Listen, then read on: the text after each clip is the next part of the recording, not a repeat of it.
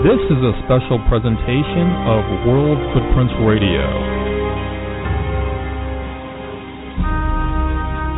Remembering 9 11, 10 years later. From Washington, here are your hosts, Tanya and Ian Fitzpatrick.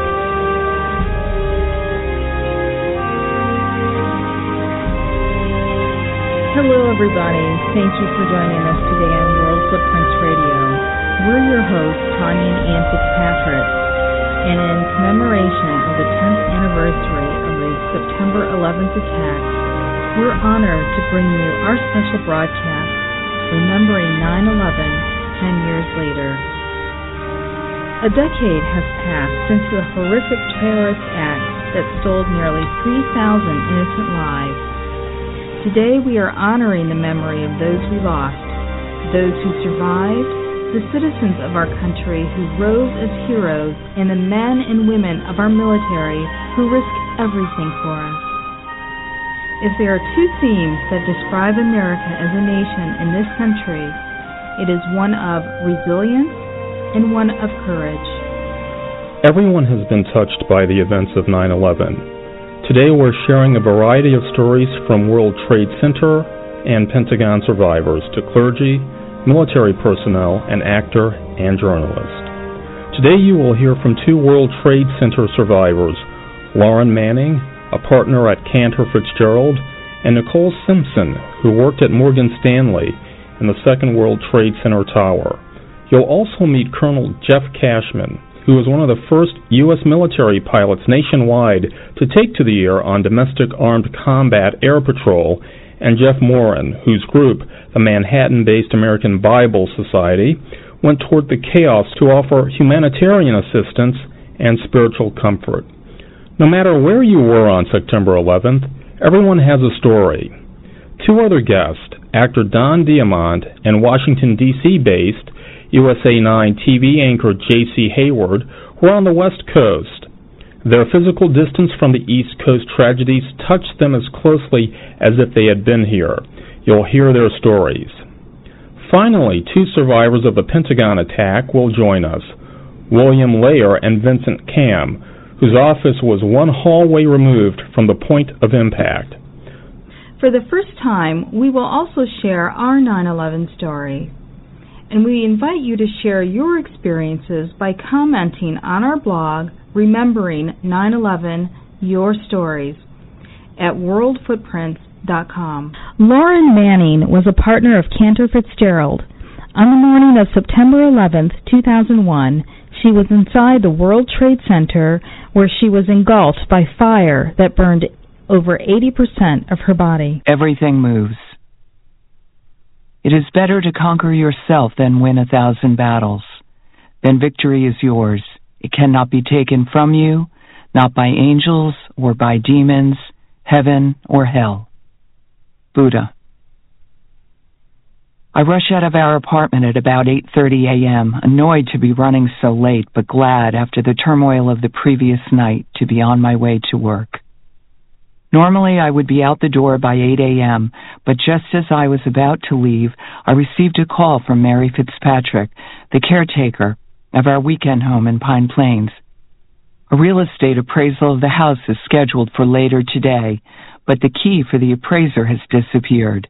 Our summer renters had dropped it off earlier this morning, putting it in an envelope taped to a shopping bag that carried a freshly baked apple pie.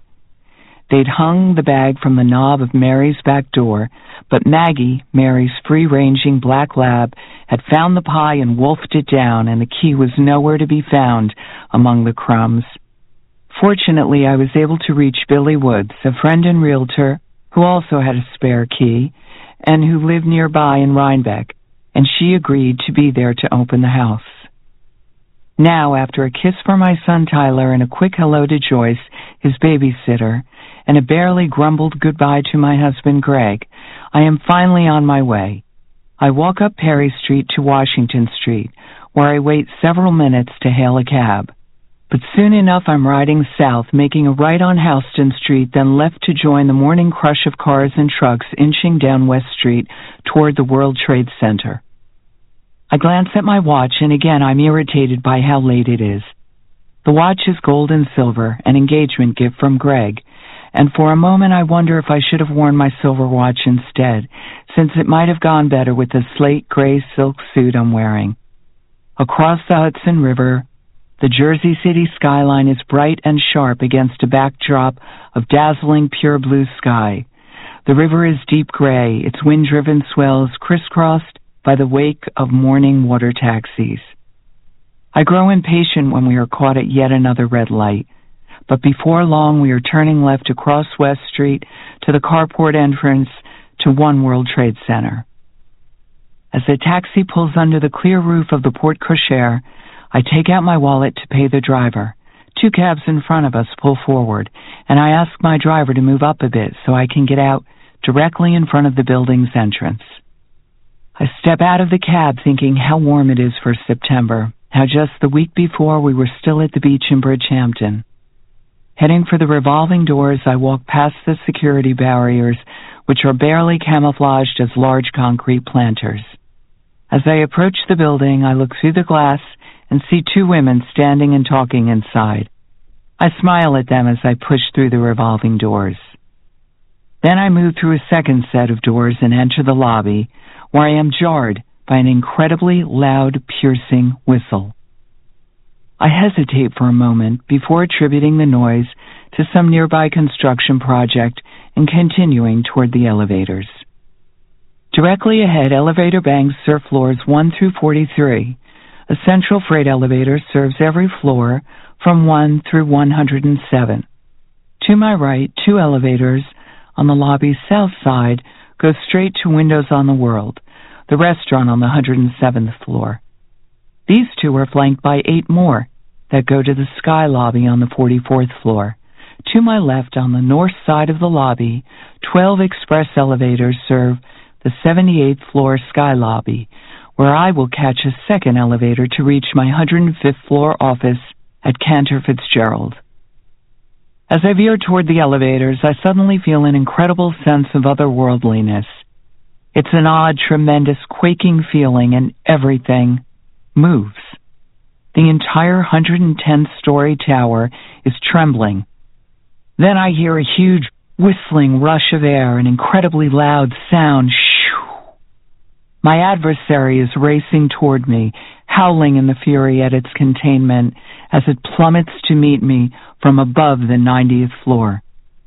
This is the moment and place of our introduction. With an enormous screeching exhalation, the fire explodes from the elevator banks into the lobby and engulfs me, its tentacles of flame hungrily latching on. An immense weight pushes down on me, and I can barely breathe. I'm whipped around. Looking to my right where the two women were talking, I see people lying on the floor covered in flames, burning alive. Like them, I am on fire. Fleeing from the burning tower, Lauren promised herself that she would see her son's face again. Her choice to live began a 10 year journey of survival and rebirth that tested her almost beyond human endurance. Her long road to recovery continues today, but inspired by the birth of her second son, Lauren shares her tireless journey and story of transformation in her book, Unmeasured Strength. And we have a link to Lauren's book on our website on this show page. Facing death almost always forces an individual to assess what is really important in life. Nicole Simpson's story is no different. On September 11th, she was in her office on the 73rd floor in Tower 2 at the World Trade Center, where her life was immediately altered. Um, my name is Nicole Simpson, and I am a World Trade Center survivor. I worked on the 70th floor, 73rd floor of 2 World Trade Center and was still in the building on the 44th floor. That morning on September 11th, I was in the middle of a meeting with my staff. Um, as it was early in the morning, we were preparing for the events of the day and um, Tower One was actually hit. And when Tower One was hit, we felt the vibration and the impact, and the lights flickered off and on in Tower Two. But we didn't think that, or at least I didn't think that there was any sense of urgency to do anything specific. So um, I continued to work with my assistants, uh, but I was led to go to the window. And as I went over to the window, um, what I saw was burning paper um, that looked very similar to me, as if the Yankees had won the World Series and confetti was in the air. Um, but it really bothered me to see the the paper burning and just to see so much of it. And so I went back to my office and told my assistants to let's go ahead and get out of the uh, get out of the building. And so as we were walking, one of the things that we began to do, we picked up our receptionist along the way.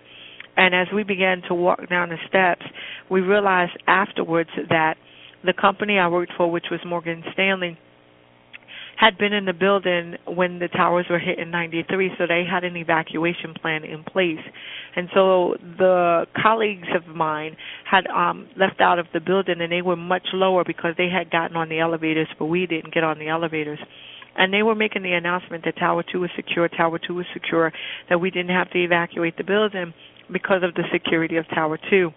So I got to the 44th floor and I was like, okay, well, we can go back upstairs if the building is secure. No need to um, leave out of the building. Got on the elevator and instinct, instinctively felt the need to get off. So before we allowed the elevator doors to close, uh, we got off of the elevator, and not even 30 seconds, Tower 2 was hit, and we were on the 44th floor. Now, mind you, one of the things that happened is the elevators came crashing down, and it caused fireballs and explosions. And so there were people alongside of us that were getting burned, were being tossed about, and that perished. But where I was standing, the door didn't open. The elevator door didn't open in front of me, and so we were like, uh, for me, divinely protected, because we saw people that just died right next to us, and here we are, not being affected the way that they were being affected. And it, I don't know the sense of time. That's one of the things that I don't have about that day is the sense of time. But um, after a spell, when it seems as if it could get as calm as possible, we began to walk and evacuate out of the building so we began to walk down the steps. And it was really kind of eerie because you would think that it would be chaos and stampedes given what had transpired. And obviously at that point we knew that we were um under attack. But it was calm. It was very eerie. It was very orderly in our getting out of there the staircase was lit um very well lit and we didn't smell any smoke or any debris until we got further down to close to the mezzanine, and then you started seeing the water gushing up, and you saw um, the smoke. Uh, occasionally, a firefighter or a police officer would go in the opposite direction or carry someone down uh, as well. And we didn't get to see, barring what happened on the 44th floor, the true impact until we hit the mezzanine. And when we hit the mezzanine, that was where there was so many glass panes from the bottom to the top. The World Trade Center was just filled with glass. Uh, my first thought was freedom. Get out of the building. Let's just go. We need to get out of there. But if you stood there for a moment, you realize that there were people that were falling out of the buildings. There was debris that was coming out of the buildings. So it was not safe for us to exit out of that way. And I think at that point, uh, for me, that was um, it, it was very emotionally um, unnerving because they wanted us to go further into the building that had gotten hit. I see freedom, and they want me to go deeper into a building, and I don't know where my life is going to be uh, spared there. And so the police officers and the firefighters knew exactly what they were doing though. So going down into the building we went past the um you know just the whole shopping area that was down there. They had the disney store and the strawberries and you know the nine west store. And we came up out of five world trade center the escalator that was next to the infamous krispy kreme and the um bookstore. And as i came up out of there along with my assistants and my receptionist who were still with me we got out of Five World Trade Center and I just went to Broadway and I did not turn around. I did not look at anything until I hit Broadway. And when I got to Broadway, I turned around and the only thing that I saw was a plane that was hanging outside of Tower 2. I can't remember a thing about Tower 1. I can tell you every single thing that looked at from my perspective of Tower 2. And it was just so disheartening because uh, the day was so beautiful that you know when you saw the fire it was perfect orange you saw people that were destined to die on that day and all i can think of was oh my god i just got out of there and a plane hit the building and and I and I must admit, you know, that probably would have been a perfect opportunity to break down and you know be absolutely devastated. And my assistants actually were, but being the team leader and being responsible for them, I just really didn't have that luxury to do that. And instinctively, again, you know, um, I just felt like we weren't safe where we were. And then logically speaking, because of our phones not working and things of that nature, I, I knew that I needed to communicate with someone at home. My partner at the time worked at um lived in Battery Park City and she had gone to vote because it was primary election day in New York that day as well. So I had access to her um to her house in Battery Park. So I figured, well, if I can get there, then what I'll be able to do is try to communicate with my family, let everybody know that we were all right, you know, and just kind of get us all to safety. And as we began to walk along um the avenue to get to Battery Park City, just kind of walking around and you know hitting the highway and going to um you know Rector Street and all of those things. When we got over there, literally, Tower Two comes crashing down and when it when it came crashing down uh, obvious it was just such a total shock. But i just think and i i have to say this i have to think about the grace of god the fact that i was far enough away not to get the brick but close still because the dust and the pebbles just really cloaked us that everybody was filled with a cloud of dust and at that time, at some point between coming down the steps, I had lost a shoe. So I'm walking around with nothing, trying to get myself together, and the tower falls. And I don't know if anyone remembers, but it caused the area to be pitch black. Mm-hmm. Where no one would be able to see anything, and so here we are. We're struggling. We're sitting in dark. We're standing in darkness, and um, you know it was just absolutely disconcerting.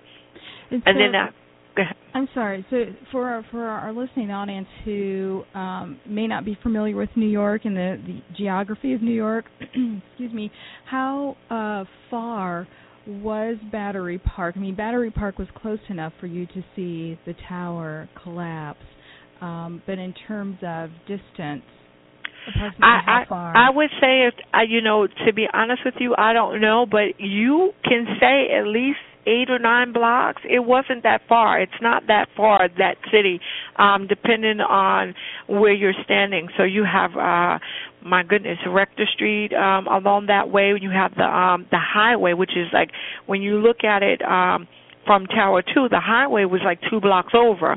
Battery Park City would be at probably at like another two blocks. Once you get past the highway, the city is behind there. So you're not talking about being far away. Uh, had we been um, perhaps still at the highway, we would have been subject to the stones, the actual um, building itself. You know, th- th- there's a difference between the rubble and um, you know pebbles and rocks hitting you, and that's how far we had traveled enough that those big boulders, big bricks in the in the infrastructure didn't hit us, but we still were subject to uh, small rocks and things of that nature. Mm-hmm. And so, was it? Did you realize that a plane had actually hit the towers after you exited when you were walking along Broadway? Is that the first time you realized what had actually happened? Absolutely not. Actually, we knew that a plane had hit Tower 1, but we had a misconception because we thought that it was like a small news reporter plane. We were accustomed to planes being in the area just based off of the fact that it was the financial mecca. And so um, a lot of news reports came from that perspective or from that um, from that area. So uh, when Tower 1 got hit, it wasn't we we weren't on guard. We didn't think the worst that had happened. We just thought that it was an accident, you know, with one of those planes. When I was in Tower 2 and the building got hit while I was on the 44th floor, I knew we were under attack. I knew instinctively it was another plane. I knew that it was um you know, just uh, absolutely crazy that that could happen. But instinctively, I knew, um, and uh, my concern at that time was that another plane was coming. And even as we were walking down the stairs, we had heard that um something had hit the White House. That's what the information was filtering, mm-hmm. and that something was in in Pennsylvania. We didn't have all of the details, but the information filtered throughout, um, you know, the, the corridors or, or the stairway as we were going out. So we knew. That's why I panicked when I got to the mezzanine and they wanted me to go further in the building. That just didn't logically make sense. I'm trying to get free and you want me to go further into a building of which I just saw get hit because well I didn't actually see it but felt it get hit and saw people alongside of me perish as a result of that. Mm-hmm. And um when you decided on the 44th floor, when you decided to exit the elevator instead of continuing downward, did you were there any people left on the elevator at that time? I don't know. I you know what? I really don't know that that and that's uh, interesting that you asked me. I know I got myself off, and I know I got my assistants off because they were following me, but. I couldn't even tell you if there was somebody else in the elevator. From the outside, it looks like Nicole has recovered from the tragic events of 9/11. She has returned to work as a financial planner. She's authored two books, and she's gone on the speaker circuit. However, Nicole says that many survivors, including her, suffer from post-traumatic stress disorder.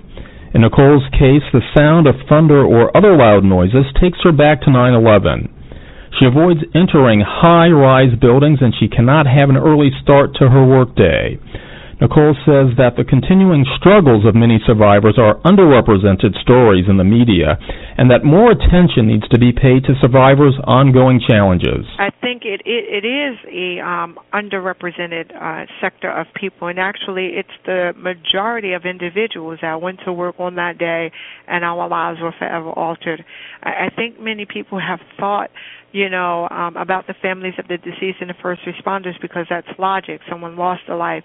But for the individuals that were there, that were in the building, uh, you know, they've suffered as well. Uh, we've suffered from anxiety, from post traumatic stress disorder. I think sometimes people don't realize that this was an, a war act for people who were not prepared for war. I mean, I've never seen bodies burned. I, that was my first experience. How do you forget about that? How do you get that image out of your head. Um, you know, just even with basic things like um, it's been raining and thundering and lightning in the area in which I live in New Jersey, and so when other people hear thunder, uh, it sounds like thunder, an act of God. But when I hear it, I hear buildings falling, the rumbling of the buildings falling, and so immediately you can go back to that aspect. Uh, catching the subway in New York City, you know, um, just being closed in uh, these are some of the struggles that survivors have, uh, you know, because there's one any one thing can trigger a memory. And so when I look at what we've gone through, I, I think there has not been enough empathy and compassion because most people will say, "Well, they're all right. They they made it out of the building," and that just simply is not true. Um, and that's actually how I began to communicate with other survivors because I wanted to know if people was as angry as I was. I wanted to know if people, um, you know, experienced severe depression, if they felt you know, ignored and left out of the conversation and dialogue. Because this was such a national tragedy, we have to understand, and, and I've tried to understand that um, this affected everyone in America. But when we see it on television, trauma people usually recover from when time passes. And so when you look at 10 years, usually somebody can come up with a new normal. But for us, every time the media talks about 9/11, every time they pull out a picture, every time they, you know, show an image, it takes us back to that day where we remember exactly what was going on and how we had to flee for our lives and the people that we saw, you know, that died against us, um, um, next to us. If you take somebody like myself who suffered physically, you know, um, in addition to suffering mentally, you know, to be ignored and have the same issues uh, uh, of suffering, you know, it's just it's very disheartening and it makes it makes it difficult for us to um to endure and, and to really recover um, our lives. The last piece of the puzzle is most most of us um, have struggled financially, struggled economically because. Um, well, let me just use myself for an example. Just being a financial uh, planner, you know, I, I operated off of, of, of commission, but I couldn't go back to work. I was in therapy, so I couldn't earn a, a living, and so uh, that was a struggle. That was my struggle for me. And then I realized I couldn't sleep at night. So if I couldn't sleep at night, I couldn't work efficiently during the daytime, and so that made it even more difficult for me. Um, to recover. There are some people that can't leave their houses. They, you know, they really can't be around large crowds. So how do you work and do, you know, a, a good job for any particular employer who may not be sensitive to the fact that, you know, you didn't get any sleep last night, so you're exhausted on the job during the day. And so these are some of the things that, you know, um, that that I've had to talk about and and and and really write about and um you know communicate with others uh, about because people have struggled. They've lost their houses. They've lost their families. They've lost their peace of mind. They've lost their ability to cope.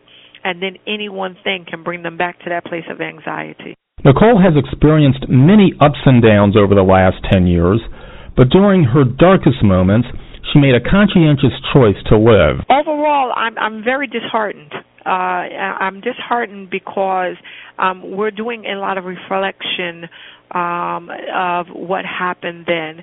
Um, I don't really see the evaluation of the journey that we've taken. Um, America overall has made some missteps in this um, this entire 10 years that have affected us as a country and we're not using this as an opportunity to look ahead um, to to show our resilience. I understand looking back. I think that that's very necessary. But what I see, even as I, you know, I've gone down to the towers um, recently, what I see is recovery. What I see is resilience. What I see is that um, we will not allow someone to um, define who we are as a country. That message of hope, especially during these challenging times right now, needs to be portrayed more by the media, and that um, is not being presented enough. I mean, stories about survivors, um, which I'm appreciative, Tanya, that you would even have us on, but stories about survivors that have overcome and have have um, had a new normal uh, in 10 years. I think lets people know that um, America will be fine and America is still standing. But if all of the media just reflects on um, is the challenges that we've endured and, and, and the stress and the heartache, which I've had plenty of it. Don't get me wrong. I'm in counseling now, so this has been a very difficult year. So I understand that, but I wish that there was a balance. Um, you know, many survivors also, Tanya, they need we need mental support. We need mental assistance, um, and there's not really enough out there for us. You look at um, even all of the charitable organizations that are out there, most of them cater to the children of the um, deceased or uh, families of the survivors or first responders, but nothing for living survivors that were directly impacted, um, you know, by the tragedy of 9/11. There literally are very few organizations that cater to our mental care, mental well-being, support groups, and things of that nature. Which is why I'm so grateful for organizations like the World Trade Center Survivors Network which allows us to come together and talk about things that other people wouldn't even begin to understand you know and then tuesday's children tuesday's children even though they focus um on the children they have one program that's both in new york and new jersey that is dedicated and catered to the um the living survivors and that's important for people like me. Mm-hmm. and and how can our listening audience um how can we support you? How can i support you going forward? well one of the things that I did was um, writing has been very therapeutic for me. And um, 2007 was probably my worst year in this 10 year journey. And I had to make a decision. Are you going to allow this one incident to take you off course of where you think your life can be? Or are you going to move forward and overcome this very devastating event? And I chose to move forward. I chose to live because I had stopped dreaming. Um, so in that, I wrote um, this book titled 9/11/2001, which I really wasn't writing the book, but I started interviewing other survivors or just talking to them just to find out what their emotions were, and um, I just wound up putting it into the book. I chronically outlined what we've gone through in the last 10 years. So it's not only my story, it's other stories of other survivors. And what we've decided to do, um, because I've been tremendously blessed, we've re- um, we've put the book out as a fundraising um, initiative to raise money for Tuesday's Children because Tuesday's Children does have the Being Well, Staying Well program.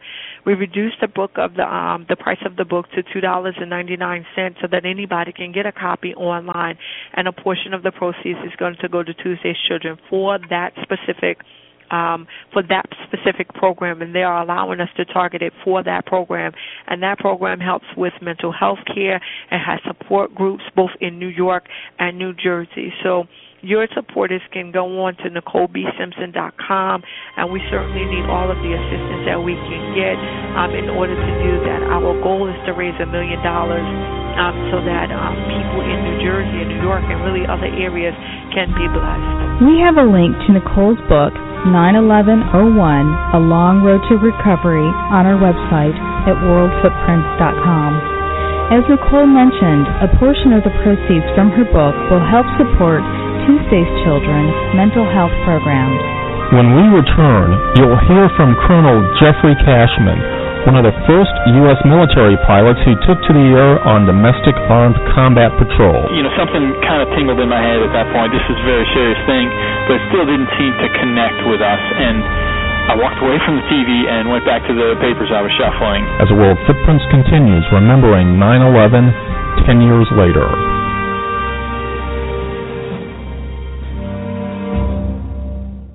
Remember how incredibly, amazingly beautiful it was that day. I was in boot camp when I found out. They had the news on, and they mentioned that a plane had crashed into the World Trade Center.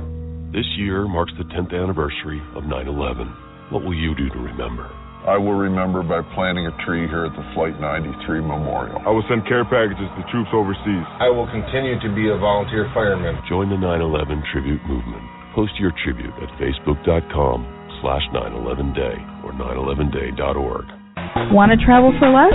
Visit the worldfootprints.com travel portal to find exclusive, non-published sales on travel.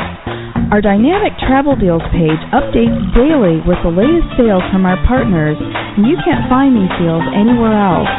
We've seen sales for as little as $9 a night for hotel rooms and $49 airline tickets. So stop by worldfootprints.com to see where you can go for less.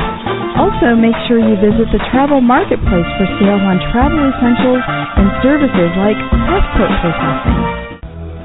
Join award winning World Footprints Radio, a leader in socially conscious travel for inspiring, entertaining, and educational shows. Meet well known guests like Bobby Kennedy Jr., actress Stefanie Powers, director Ken Burns, David Rockefeller Jr., and other celebrities, newsmakers, and industry professionals who celebrate responsible travel, culture, and heritage and support public diplomacy. Travel with us to unique places around the world. Join us in our efforts to raise awareness about environmental conservation and human rights issues and learn what you can do to leave positive footprints one step at a time. Visit our interactive and informative website, worldfootprints.com. Hi, I'm Tanya Fitzpatrick. And I'm Ian Fitzpatrick. A few years ago, we decided to leave our respective legal practices to live a more purposeful travel life and help others leave positive footprints.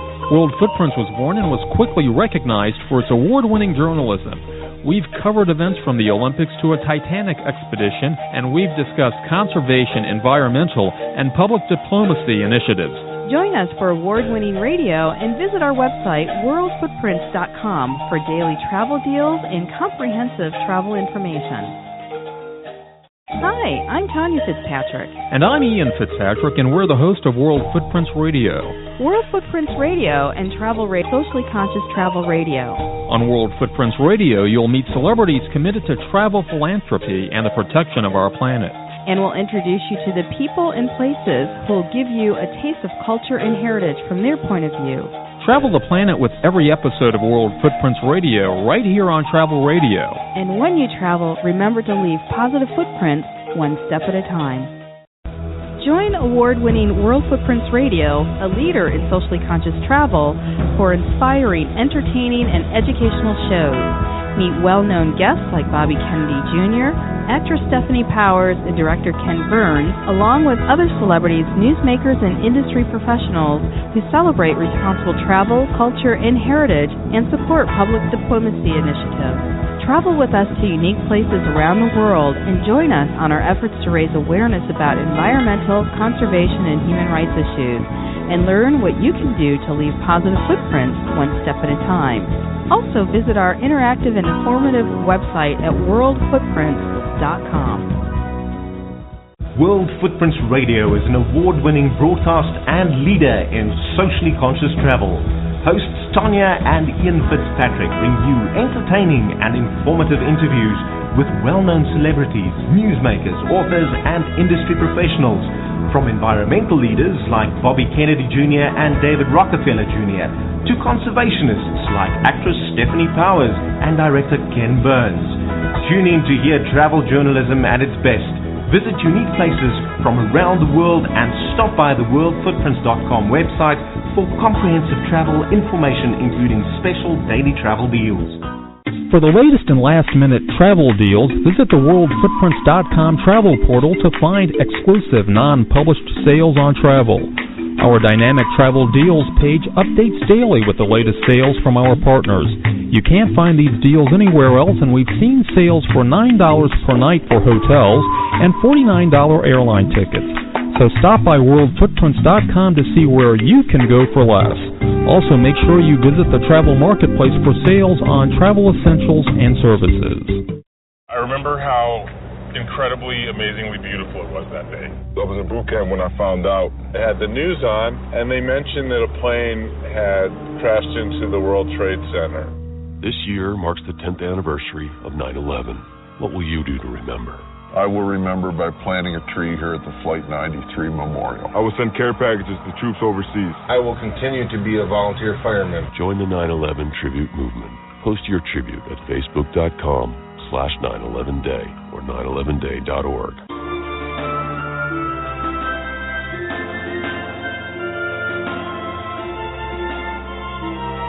This is a special presentation of World Footprints Radio, remembering 9-11, 10 years later. Here's your host, Tanya Fitzpatrick. Colonel Jeffrey Cashman is a Montana Air National Guardsman with nearly 4,000 hours of military flight time, most recently in the F-16.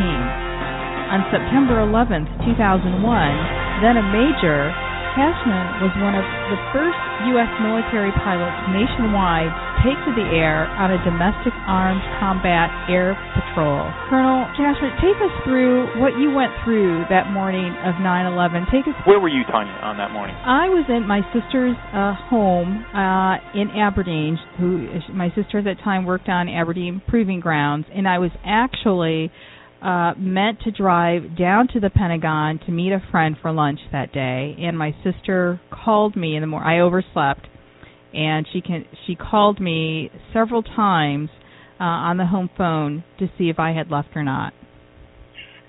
Um, well, then you were you were East Coast at least, and you, and you remember how clear and blue the sky was that day. That's that even now today when I see days like that, it it reminds me of that because it's stuck in my head. I was a, a pilot, an F-16 pilot with the Vermont Air Guard in Burlington, Vermont, that morning, and I came into work but wasn't on the flying schedule. And I remember being disappointed in that because it was such a nice day. It would have been a good day to be out flying. Uh, so I was doing paperwork at the squadron, and my wife called me after the first plane crash. She had seen it on TV or heard about it from her mom or something, and um, I, I wandered over and I looked at the TV and I, I saw the footage there, and I went back and talked to my wife and I said that that doesn't track. You know, like everyone, we thought it might have been a light plane, which had happened. There was a Yankees pitcher uh, within a year prior to that who had crashed his plane or in, into a building in New York. Um, but this obviously wasn't a light plane. So, you know, something kind of tingled in my head at that point. This is a very serious thing, but it still didn't seem to connect with us. And I walked away from the TV and went back to the papers I was shuffling and and you know put it out of my mind until my wife called a second time and said it happened again to the other tower and everybody's got a similar story like this. Um, but I remember very clearly saying to her that's that's not a mistake. You know that doesn't happen twice by mistake. And right at that moment when I'm still on the phone with my wife, they use the public address system in our squadron there to say all pilots to the main briefing room and I say to her, I got to go. and and I didn't talk to her again until that night. Uh, so I hung up with her and went into the briefing room and we talked through what we knew at that moment, which was intuitively, you know, this is this is enemy action at this point. Uh, and then we broke it down tactically into uh, how would we stop this if a third attempt was made. And meanwhile, out on the flight line, we've recalled all the planes that were out doing training missions that morning and started loading them up with bullets and missiles, getting them ready to go. Um, and we, the pilots, talked about the tactics of what it takes to bring down an, a big airliner. You can, you know, put a couple missiles into their engines, and it won't necessarily stop the plane. They can continue to glide and, and make forward progress. Uh, so we we went through that tactics discussion, and then we checked all our gear and built a crew lineup. And just by virtue of circumstance, right place, right time, I was in that first two ship formation that was going to head out the door and sure enough, by the time we finished that discussion, within a half hour, the word came, launch your first two. And, and we went. We did not go to New York City on the afternoon or on the morning there of, of 9/11, that that first mission. You remember uh, how confusing it was and how there was an attempt to land every plane mm-hmm. and clear the skies, and that isn't something I'm sure that the FAA had ever practiced before and there was a lot of ambiguity going on in there. When we stepped out the door, the tasking was there's a plane coming down from Canada over in western New York State. We're not sure what their story is. The possibility exists they've been hijacked as well. Go stop them. And and that was about the level of detail that we got. By the time we blasted out there to uh, to the rendezvous point, they figured it out. The plane had landed, and and thankfully uh, we didn't end up blasting anybody that day. But um, there was there was a lot running through my head, as you can imagine, in that half hour it took between when the word came, "Go get them," and and when the dust settled, and we realized we didn't have to. Uh, now, you know, between um, at the time that that you you got the command, you got the order. Um, it was right after you know after the the second plane hit the tower. Uh, but there were two other planes, one both actually en route uh, to the D.C. area, one that hit the Pentagon, um, the other one that was uh, stopped in in Pennsylvania. Did that? How did that change your command or or add to the sense of urgency for you guys? I think you you describe well that that sort of sense of confusion. And Rose and I were just talking about. Um, did you ever see that movie United Flight 93? Um, it, it sort of depicts the events of 9/11 from the viewpoint of the FAA uh, air traffic controllers, and I uh, think it does a good job of really depicting how confused we all were. When you watch the movie now, in hindsight, all the clues are there. You see all the pieces and you see it coming together and you say it's happening now, do something. But we couldn't none of us could assimilate it quick enough at the time. Mm-hmm. So we didn't really know the full scope of what we were dealing with. Was it four planes? Was it 40 planes? Was was it every plane in America? Uh, we did not know. Um, so as a practical matter, uh, up in Vermont, we really just necked down to the things that we could influence. You know, our little sphere, draw a 300 mile circle around Burlington, Vermont, and and that's what we can touch right there. So that's what we were working on, and it did not reach far enough south to include DC as part of the equation, mm-hmm. or even Pennsylvania for that matter. Colonel Cashman talks about his training and how the Air Guard was postured to confront the unimaginable. The history of the Air Force and, and in particular the Air Guard's role in the defense of the airspace of the United States goes back actually decades before this, and it was the Air Guard, including units like the Burlington, Vermont Air Guard that I was a member of, that had been all through the 80s intercepting Bear bombers as they came over the polar cap and, and headed down the eastern seaboard to Cuba. So there was a lot of experience and subject matter expertise resident in the Guard on these type of missions, you know, intercepting big planes. But the emphasis had been historically during the Cold War, uh, stop the Russians, look outward from our borders, don't don't look internally. But I thought that that subject matter expertise translated really well. You know, once we we just shifted our focus uh, from looking outward to looking inward, it was the guard who was really best trained and equipped to respond to this. And I'll tell you, our country was fortunate in the sense that there had been a purposeful decision to deploy resources geographically spread throughout the whole United States. And here I'm talking about the Air Guard. We had trained and equipped and knowledgeable people spread all across the United States. And when a you are party like this lit off, we were really well postured to respond to that. I think that becomes relevant in this next decade now going forward as we start to reduce our investment in military capability. There's a temptation among senior leadership to put all those eggs in one basket. You know, that might be the most economical thing. Have one giant fighter super base. It's important to remember that when the unexpected happens, uh, by diversifying our portfolio, if you will, by spreading out our assets in the Air Guard, we are better postured to confront the unimaginable. And that worked well for us then, and I hope we preserve that capability going forward. We asked Colonel Cashman about the orders the Air Guard was given on 9 11 and about how he handled the internal conflict that his orders presented to shoot down any plane that didn't respond to orders to land immediately, knowing that there were innocents on board.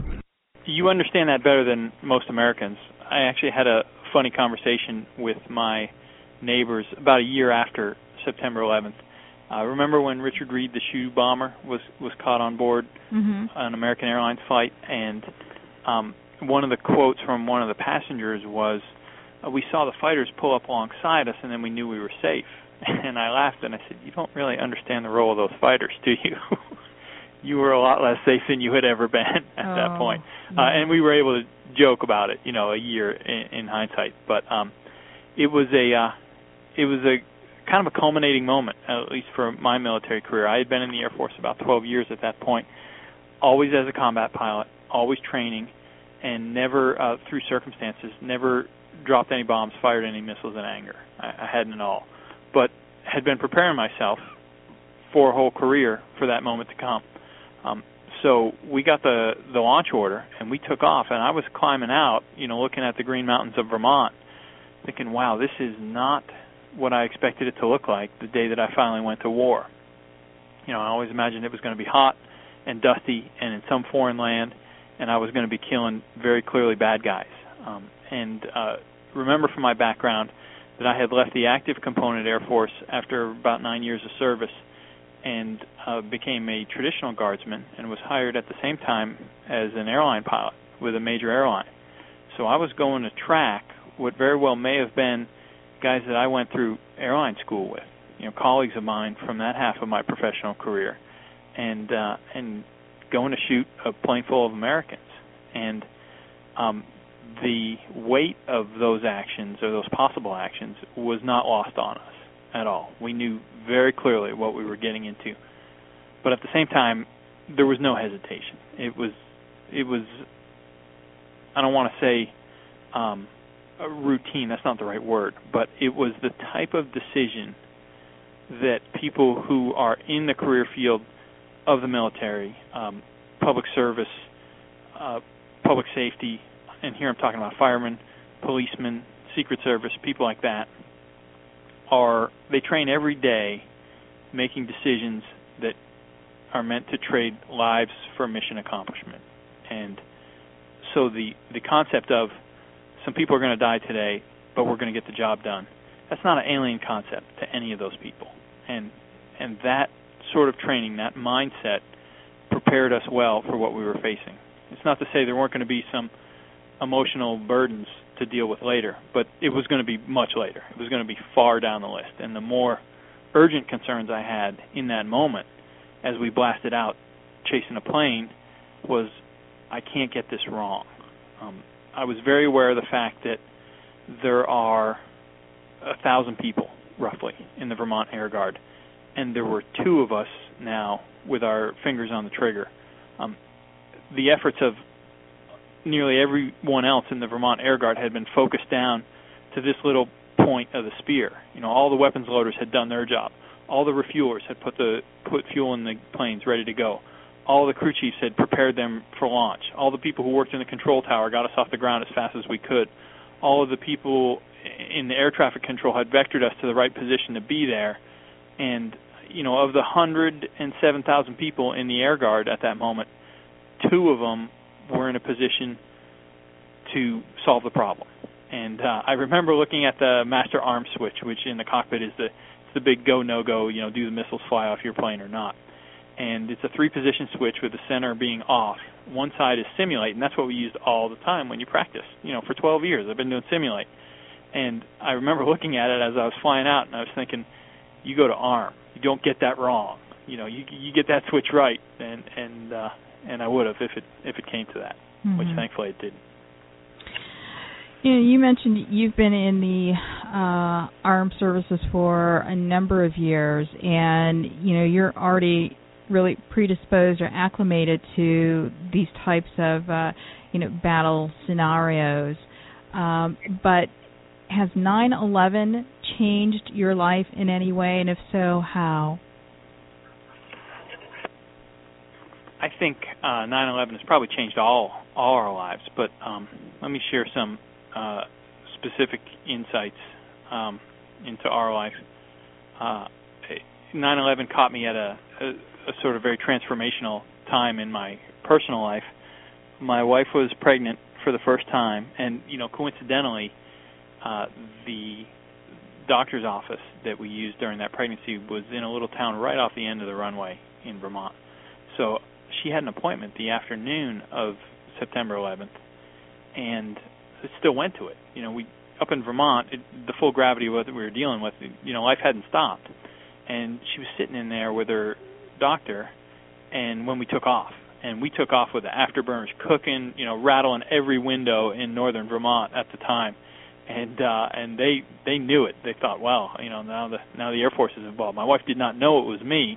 And it wasn't until i got home later that night after dark and called her and said hey i'm back. I'm safe. That she realized for the first time that i had left and you know broke down crying about it but that's a whole other story. Um but mm. so you know we were just starting our family then and uh you know earlier this morning i was visiting my kids school they're in first grade and, and fourth grade now and um, that almost seems like a like a tipping point uh, for all of American society. Uh, the the the gift of ignorance that we had then, you know, that we were untouchable, that there aren't risks. Um, we don't have that anymore. But I don't necessarily think that's a bad thing. You know, I think most Americans that appreciate what happened 10 years ago look at the world they're in today with a more critical eye. At least I hope they do. You know, that whole see something, say something. You know, I hope people don't ride the metro and don't pay attention to bags that people leave behind now. I hope that um, you know, we pay more attention to guys wearing overcoats on hot days, things like that. Um, we have been blessed that the attacks on the American homeland, for the most part, have really been contained to that one day. We've we've been really successful, I think, in in limiting that. But there are a lot of places in the world where those kind of risks exist every day, and I, for one, can't stop from looking for them every time I go around the corner. You know, you're at the fair with your kids, and you're and you're watching for things that don't belong. I remember when we went to Disneyland about uh, five years ago. It was planted in my head, you know, the the the horror, the value of of that target to the bad guys, and I was had my head on a swivel the whole time. So there's a little bit of that I think uh, for all of us, and like I mentioned, I I don't think that's necessarily a bad thing. You mm-hmm. know, professionally, my career has gone in a very different direction than I expected it to as well. I was planning on the 1st of October 2001 to revert to status as what we call traditional guardsman and and fly part time and go back to my full time job of being an airline pilot. Um, instead, I started flying circles over New York City and did that for the next four years. Stayed full time uh, in that anti-terror mission, and then in 2005 I moved here to Washington D.C. where I work on the staff for the Air Guard, and have been doing that for six years or so now. So I am, uh, you know, a full decade removed from the airline career, the civilian job that I thought I would be doing. Um, but that's not necessarily a bad thing for them either.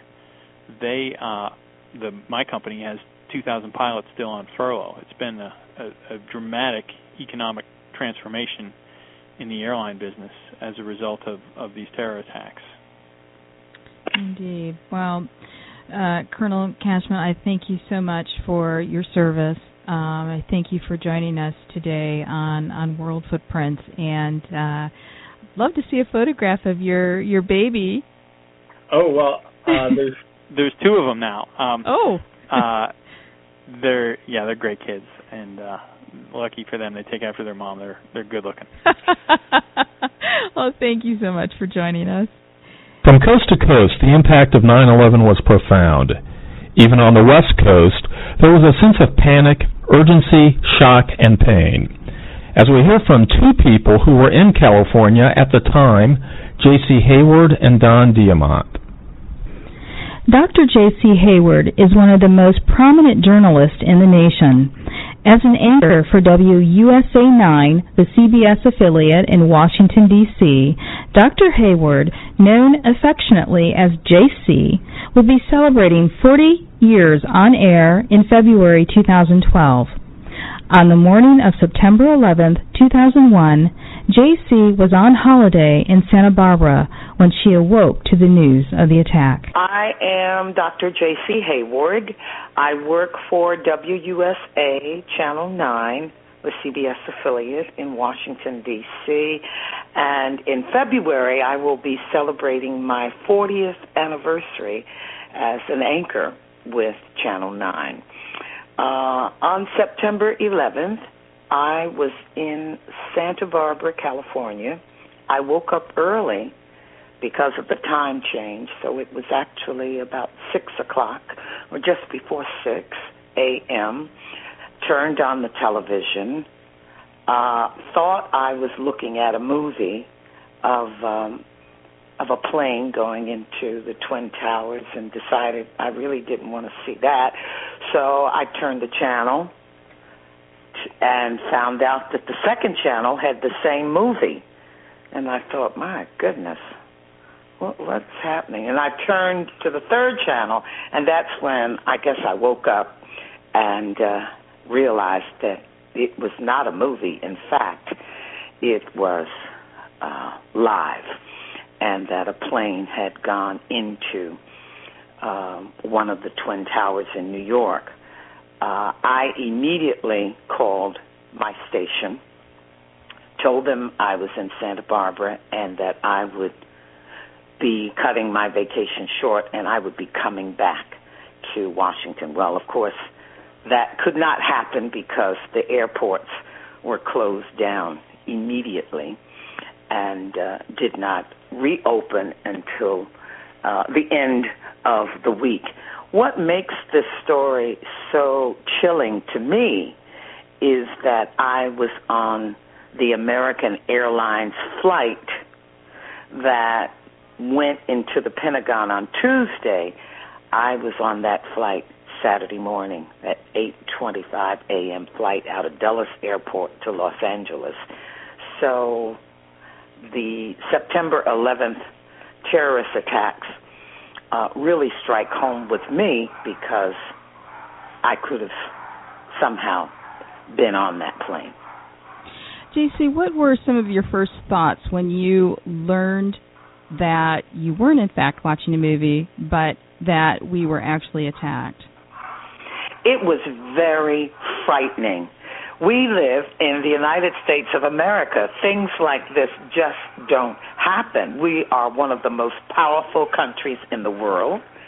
And to feel helpless and to feel so vulnerable was a feeling that I was not used to. And so I was very uncomfortable. And, you know, to be on vacation, it just shook me because I couldn't see enough television. I couldn't get enough information about this to try and digest it in my brain. I just couldn't. It was it was a horrible week. I was away from Washington. I was away from my job. I'm a journalist and when things like this happen, we jump into gear. Uh, I think this is when we are at our best. So I felt like my hands and feet were tied. There was nothing I could do. I couldn't move. I'm on vacation. I'm in a fabulous resort, and I am absolutely miserable. And what were some of the reactions of people on the West Coast? Well, they were kind of, uh, I think people were in shock. They were sort of like zombies. They were trying to go about their uh, regular daily lives, but there was a quiet hush that I think hung in the air. Um, people were, were in shock. Upon returning to Washington, D.C., JC described the challenges she had with continuing the reporting of this horrific event. Well, of course, it, it, it was it was you know the word that comes to mind is that it was just painful. It was painful talking to people who had lost loved ones. It was extremely painful interviewing people whose loved ones survived um, because they were you know, asking the question, why me? How is it that my colleagues and my friends um, died in this horrific situation, and yet um, I was left uh, to survive? Uh, of course, here in Washington, we had the opportunity to talk to many people from the Pentagon um, who survived and who had just incredible um, burns, uh, who went through you know hours and hours and hours of uh, of treatment, mm-hmm. um, and and any doctor can tell you that um, a burn victim is is one of the most painful situations to watch, you know, because they have to go through so many procedures uh, in order to heal for the skin, and then of course we can't even talk about the the mental uh, pain that they go through. So here in Washington, we we had an opportunity as journalists to to talk to people from the Pentagon, um, and it and it lasted. I mean, today it's 10, 10 years. It's an anniversary, and it is just as raw for me today as it was ten years ago. We asked JC her thoughts about whether we will be able to heal as a nation and return to the level of comfort we felt before 9 11. I heard someone today on one of the networks talk about closure, and uh, he lost his son. He said there will never, ever be closure. People are using that word too lightly. Um, how can there be closure when your loved one um, was sacrificed uh, in this kind of uh, situation.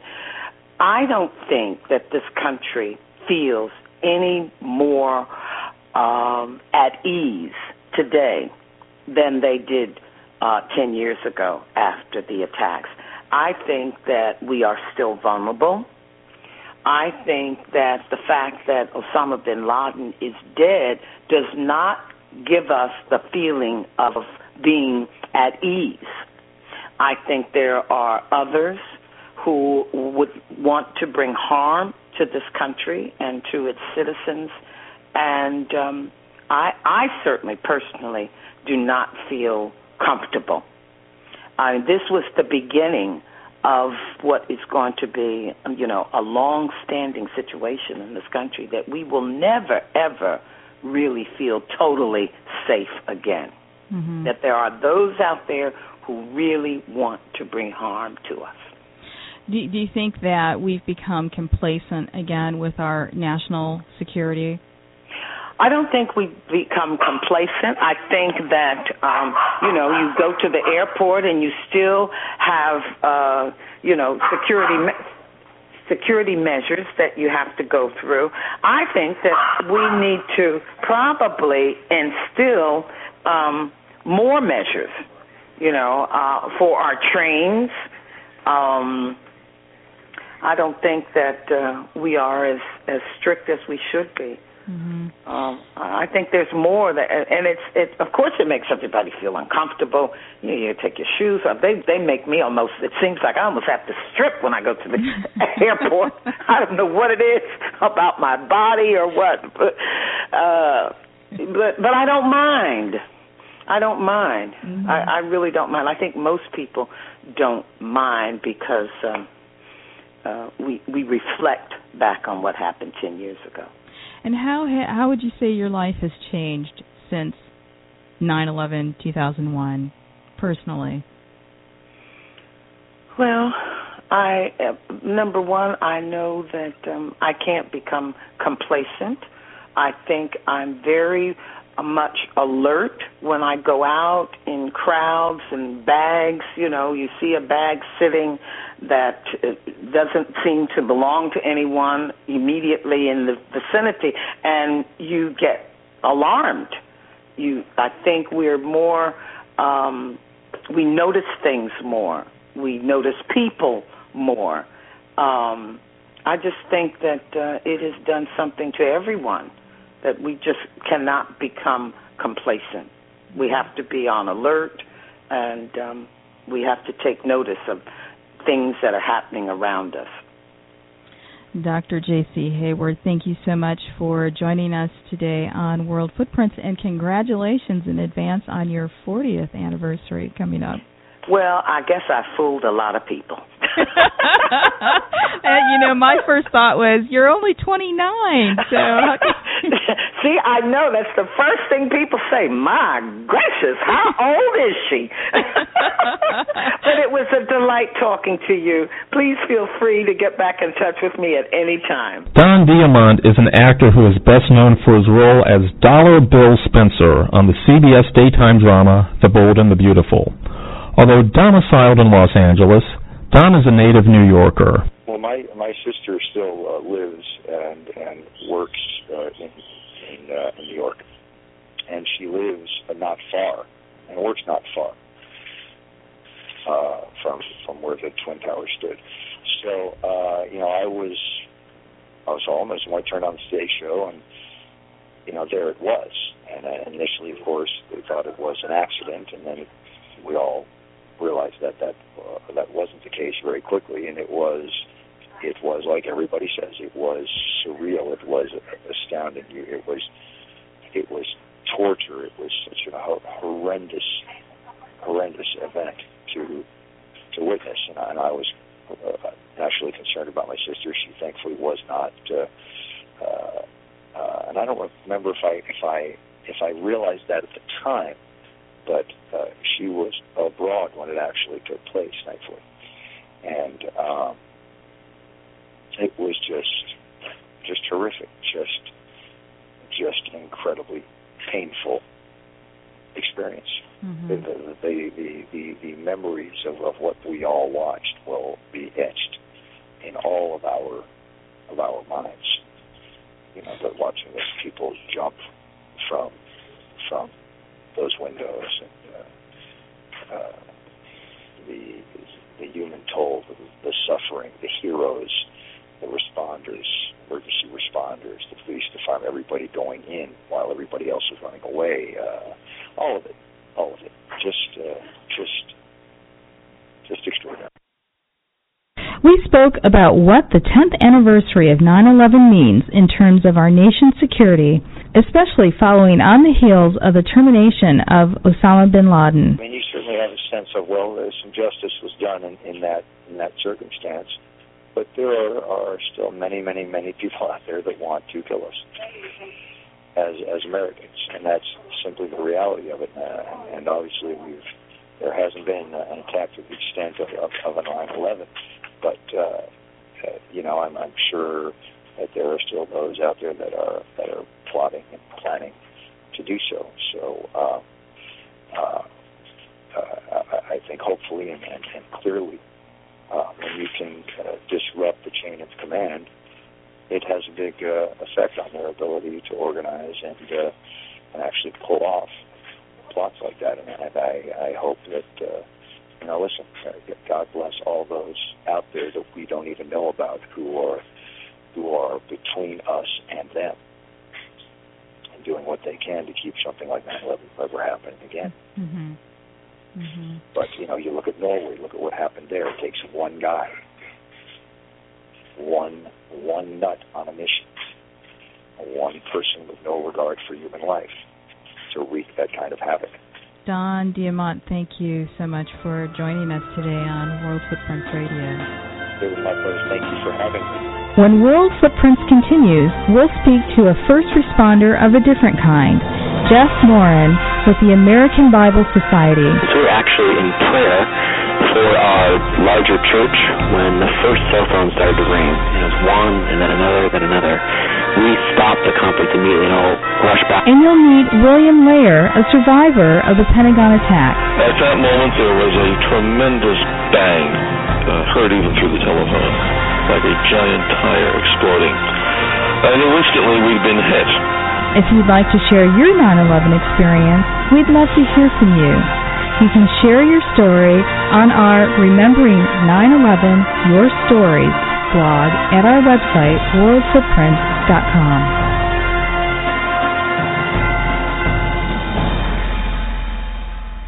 I remember how incredibly, amazingly beautiful it was that day. I was in boot camp when I found out. They had the news on, and they mentioned that a plane had crashed into the World Trade Center. This year marks the 10th anniversary of 9 11. What will you do to remember? I will remember by planting a tree here at the Flight 93 Memorial. I will send care packages to troops overseas. I will continue to be a volunteer fireman. Join the 9 11 tribute movement. Post your tribute at facebook.com slash 911day or 911day.org. Join award-winning World Footprints Radio, a leader in socially conscious travel for inspiring, entertaining, and educational shows. Meet well-known guests like Bobby Kennedy Jr., actress Stefanie Powers, director Ken Burns, David Rockefeller Jr., and other celebrities, newsmakers, and industry professionals who celebrate responsible travel, culture, and heritage and support public diplomacy. Travel with us to unique places around the world. Join us in our efforts to raise awareness about environmental conservation and human rights issues and learn what you can do to leave positive footprints one step at a time. Visit our interactive and informative website, worldfootprints.com. Hi, I'm Tanya Fitzpatrick. And I'm Ian Fitzpatrick. A few years ago, we decided to leave our respective legal practices to live a more purposeful travel life and help others leave positive footprints. World Footprints was born and was quickly recognized for its award winning journalism. We've covered events from the Olympics to a Titanic expedition, and we've discussed conservation, environmental, and public diplomacy initiatives. Join us for award winning radio and visit our website, worldfootprints.com, for daily travel deals and comprehensive travel information. Hi, I'm Tanya Fitzpatrick. And I'm Ian Fitzpatrick, and we're the host of World Footprints Radio. World Footprints Radio and Travel Radio have joined forces to bring you our award winning brand of socially conscious travel radio. On World Footprints Radio, you'll meet celebrities committed to travel philanthropy and the protection of our planet. And we'll introduce you to the people and places who will give you a taste of culture and heritage from their point of view. Travel the planet with every episode of World Footprints Radio right here on Travel Radio. And when you travel, remember to leave positive footprints one step at a time. Join award winning World Footprints Radio, a leader in socially conscious travel, for inspiring, entertaining, and educational shows. Meet well known guests like Bobby Kennedy Jr., actress Stefanie Powers, and director Ken Burns, along with other celebrities, newsmakers, and industry professionals who celebrate responsible travel, culture, and heritage and support public diplomacy initiatives. Travel with us to unique places around the world and join us on our efforts to raise awareness about environmental, conservation, and human rights issues, and learn what you can do to leave positive footprints one step at a time. Also, visit our interactive and informative website at worldfootprints.com. World Footprints Radio is an award winning broadcast and leader in socially conscious travel.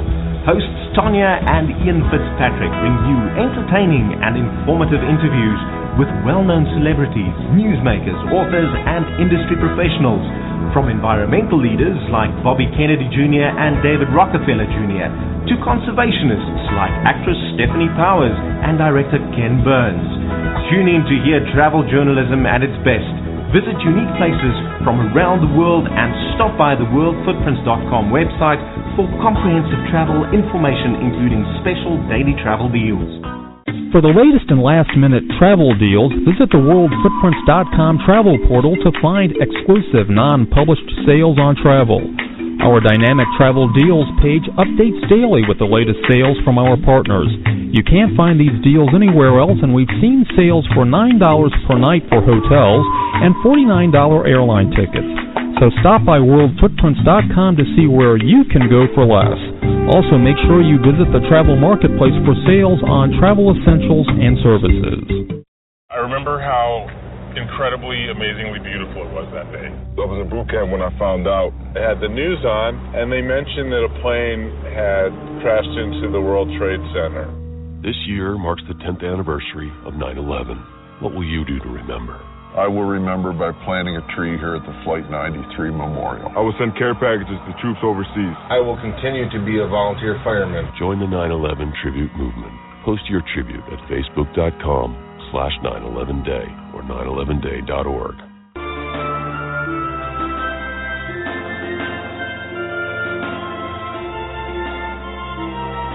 This is a special presentation of World Footprints Radio, remembering 9 11, 10 years later. Here's your host, Tanya Fitzpatrick.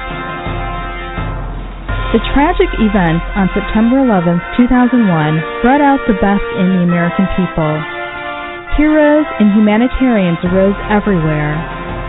In addition to firefighters, law enforcement, medical, and military personnel, many civilians jumped into action in the face of danger to assist in any way they could. Groups like the American Bible Society rose to the occasion, as member Jeff Morin explains. Yes, I was actually, as an ordained pastor, gathered for a conference that day. Our entire regional ministry had gathered, not knowing what was going to happen. So we were actually in prayer for our larger church when the first cell phone started to ring. And it was one, and then another, then another. We stopped the conference immediately and all rushed back to our existing churches and, and parishes, very concerned about what was happening. And that was just in Philadelphia. So imagine the experience as I hear of it more and more what was happening in Manhattan as those who I now work with at American Bible Society situated in the heart of Manhattan you know felt its thundering reverberation literally within the building itself and as the smoke plumes began to rise from the, the southeastern tip of the island. Um, amazing amazing that God has, has placed us there. We've been headquartered in Manhattan for 195 years. It's really the center of so much of our ministry. So for this and the, the epicenter of the tragedy, at least in, the, in terms of the lives lost being right there in our own neighborhoods, we could not, we, we had to respond, and so we did quite quickly. The American Bible Society was among the group of first responders to the World Trade Center attacks. Yes, that's true. We we were there. I mean, as our hearts were broken, as so many others, you know, literally by foot, by bicycle, as as public transportation, you know, ceased to exist. Traveling when when you could by car, um, members of our staff, we have about 200 members of staff at that time. We're located in New York City. Rushed downtown, and so to be among the first volunteers to help in any way we could with, you know, strict humanitarian efforts of just helping people. Uh, within though, as we realize, of course, beyond the first physical and emotional needs come the spiritual needs, come the questions, comes that the the anxiety and the and the hurt and the anger and and obviously incredible surprise that came from this event and so within 48 hours, we created a, a portion of Scripture. We called it God is our shelter and strength, obviously from the strong promises there found in the Psalms. God is our shelter and strength, a portion of Scripture. And we produced, in, in rapid succession, over 2 million copies of this little booklet and found ways within the first 48 and 72 hours, just you know, by car, by our own vans, whatever we could do to get those scriptures down to ground zero and throughout Manhattan to hand and provide for the people uh, making them available literally our staff hand to hand, and then as, as as the weeks went on from Sunday to Sunday, church to church, to equip the local churches to to respond to the the kinds of you know deep, heartfelt questions that were coming to them each and every day. There was such a hunger for the message of hope shared through this little booklet that it became difficult for the American Bible Society to keep up with the demand no, we couldn't. By the end of the, gosh, I, I was going to call it the first just two weeks, we distributed over three million of these, and we were looking for any place that could produce them fast enough. What it was, it was it's God's word directly to people. We found we pulled out just those verses that people desperately wanted to read.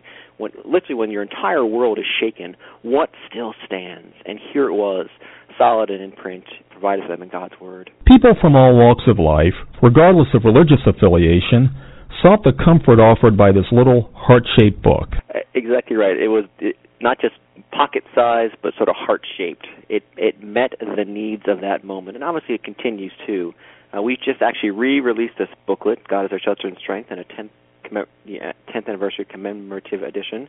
Uh, we're going to be back down at Ground Zero on Friday and at Columbus Circle and various places across New York. Again, reminding people of the strength that is found in God's Word. As the 10th anniversary rolls through, as it will this weekend, you and me, as you just heard me describe, I if we still remember the stories of where exactly we were, it is it is shaping of our own understandings of ourselves and where to put our confidence and where we can't put our confidence. Mm-hmm. And so we want the opportunity. We're, we're glad for the opportunity to, and some other scripture portions and, and Bible resources to bring people back to remembering what it was that helped bring them through this devastating event. And and so in a lot of ways that ministry, you know, continues. A ministry that started um, on September 11th, 2001, continues to this day to help heal the emotional scars of people affected by by this tragedy. Oh, it, it very much does. Like we just to learn more about what some of the needs were for this particular occasion in our in our national life, we put out a, a national survey trying to get a sense for how are people feeling when you think back 10 years ago to now. We asked the question, do you feel less safe or more safe now than you did 10 years ago? only 9% of Americans, this is a national poll done for us by Harris Polling, only 9% of Americans actually feel safer today than they did 10 years ago. Mm. So it it continues to exist within us that that the questioning, the anxiety, you know, what is stable in the challenges of our world? The same poll we asked the question of how, you know, what percentage of Americans are going back to the scriptures to remember what is to be found there, what they did find there, what they can find there now. And the statistics are not helpful in that regard. Only 80 is 82% of Americans who don't go to the scriptures first and foremost. They go to other places. Uh, our way of understanding that the need still exists for organizations like American Bible Society to remind people to go out, provide timely resources, to give them access to God's to God's word in the ways and for the situations in which they find themselves. Jeff, is the uh, booklet going to be available online? And, and, if so, can you share that website with us? Sure, I'd love to. Um, our online Bible bookstore is called Bibles.com. Very simple to remember. Bibles with an S, Bibles.com. And yes, there's information there about how to, to get this resource. We're also releasing another resource called the Freedom Bible, which is uh, a, a, a lo- the entire Bible, because we obviously believe that the entire Word of God has important things to, to say to us and gives you a thematic view of God's freedom for us when we face situations like this or the the day-to-day challenges of our lives that lead to anxiety and stress as we face loss and separation and, and death. Mm-hmm. Uh, so the Freedom Bible is actually a larger study Bible, which we're, we just released for this occasion uh, because it gives the opportunity for those who go from the portion to want to see the larger sweep of God's Word and what it has to say on these these issues and, and topics of concern for us. Excellent. Jeff Morin with the American Bible Society, thank you so much for joining us today. Thank you, Todd. It's a pleasure. William Layer was a senior officer at the Pentagon, and on September 11th, he was in his office on the opposite side of where the plane impacted the building. He recounts the events of that day and how his life has changed since. This is William Layer. On the morning of September 11th, 2001, I was on the telephone in my Pentagon office. I a friend had called earlier advising me of the attack on the trade center, and I had called another friend to find out what was happening with his sister-in-law who worked in the trade center, who was not in the building, fortunately. At that moment, there was a tremendous bang, uh, heard even through the telephone, like a giant tire exploding. I knew instantly we'd been hit. I said on the phone, I've got to go. I hung up the phone, closed up my briefcase, put on my jacket, and I and my colleagues were exiting our spaces. At which time I ran across Lieutenant Campbell, who worked with us, and she had been coming up the hall, thinking we could be next, and we were. I said to her, "We're out of here. Leave everything." We got down to the Pentagon concourse and was, were directed down one of the corridors, which I noticed was then filling with smoke. I said to one of the, the guards, "Get people out of there. It's filling with smoke." He looked, directed us to another exit, which turned out to be where the old bus terminal had been under the building, and which was now offices. We went down the stairs, came out at ground level, and as we reached the end of the side where the exit was, looked up and saw what looked to be a mushroom cloud. It was from the where the plane had gone in. Uh, seeing the mushroom cloud, even though all explosions have that, I immediately thought nukes and said, "We've got to get out of here as far and as fast as we can." As we were walking out of the area, I saw what looked like two Arab men walking toward the building and alerted the police uh, uh, about their presence. The, by that time, the police had turned all roads south, uh, including the northbound 395, and were loading people into any available vehicle. So happens that the one they directed us to uh, was occupied by people who had seen the plane go in. We got to my house, which was about 15 minutes from the Pentagon, and then I got Lieutenant Campbell to hers. A few days later, I returned to work. One could still smell the smell of that the stench of uh, things burning, uh, and that smell would last for for months. Well, most of the pace returned to normal rather quickly. Uh, for about the next year or so, I was on uh, on and off active duty as a reservist, working on plans dealing with uh, the lands uh, east of Suez. On December, all the early days of December '02, my phone rang and I was advised I was being mobilized. I had two weeks to get ready.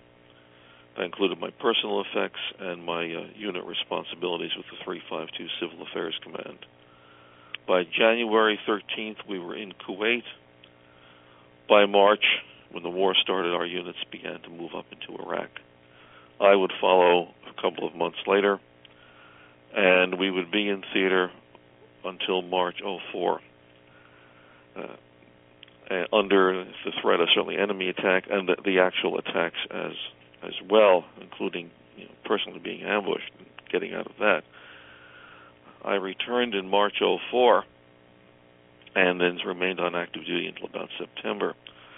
When I first got my notice to mobilize, my boss came out of the office with a fax and said, "Does this mean what I think it does?"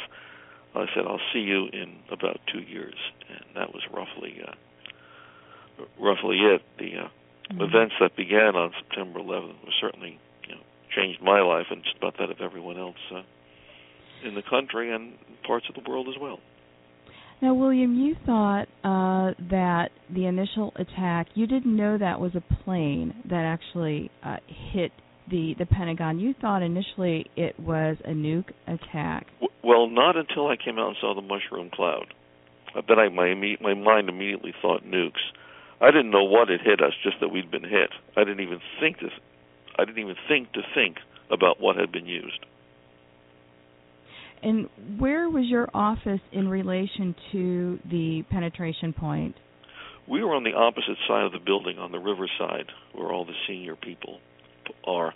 We were up on the fifth floor, the the D ring, which is one in from the from the E ring on the riverside of the building. William also shares how things have changed at the Pentagon since the 9/11 attack. Well, it's not completely. You used to be able to. It was much easier to get into the building. Now there's increased security. Uh, the tours were that used to come through the building were canceled. Now they're only by special arrangement. Uh, visitors entering the building have to come through an, an, an outside checkpoint and then be escorted into into the building to where they're going to be and wear a badge that says visitor. The uh, the bus stations were moved further out. There are always ar- guards armed with submachine guns uh, mm. around the building. Mm-hmm. So those uh, those measures were uh, implemented, and there's no longer any real visitor parking. You, if you're going to park there, you have to have a, a pass or have been cleared to to park. If you're just uh, just coming by, a far cry from the day when I first came to the building, where you could park for a few hours for about 25 cents. William tells us that another change that has taken place is the implementation of an evacuation plan.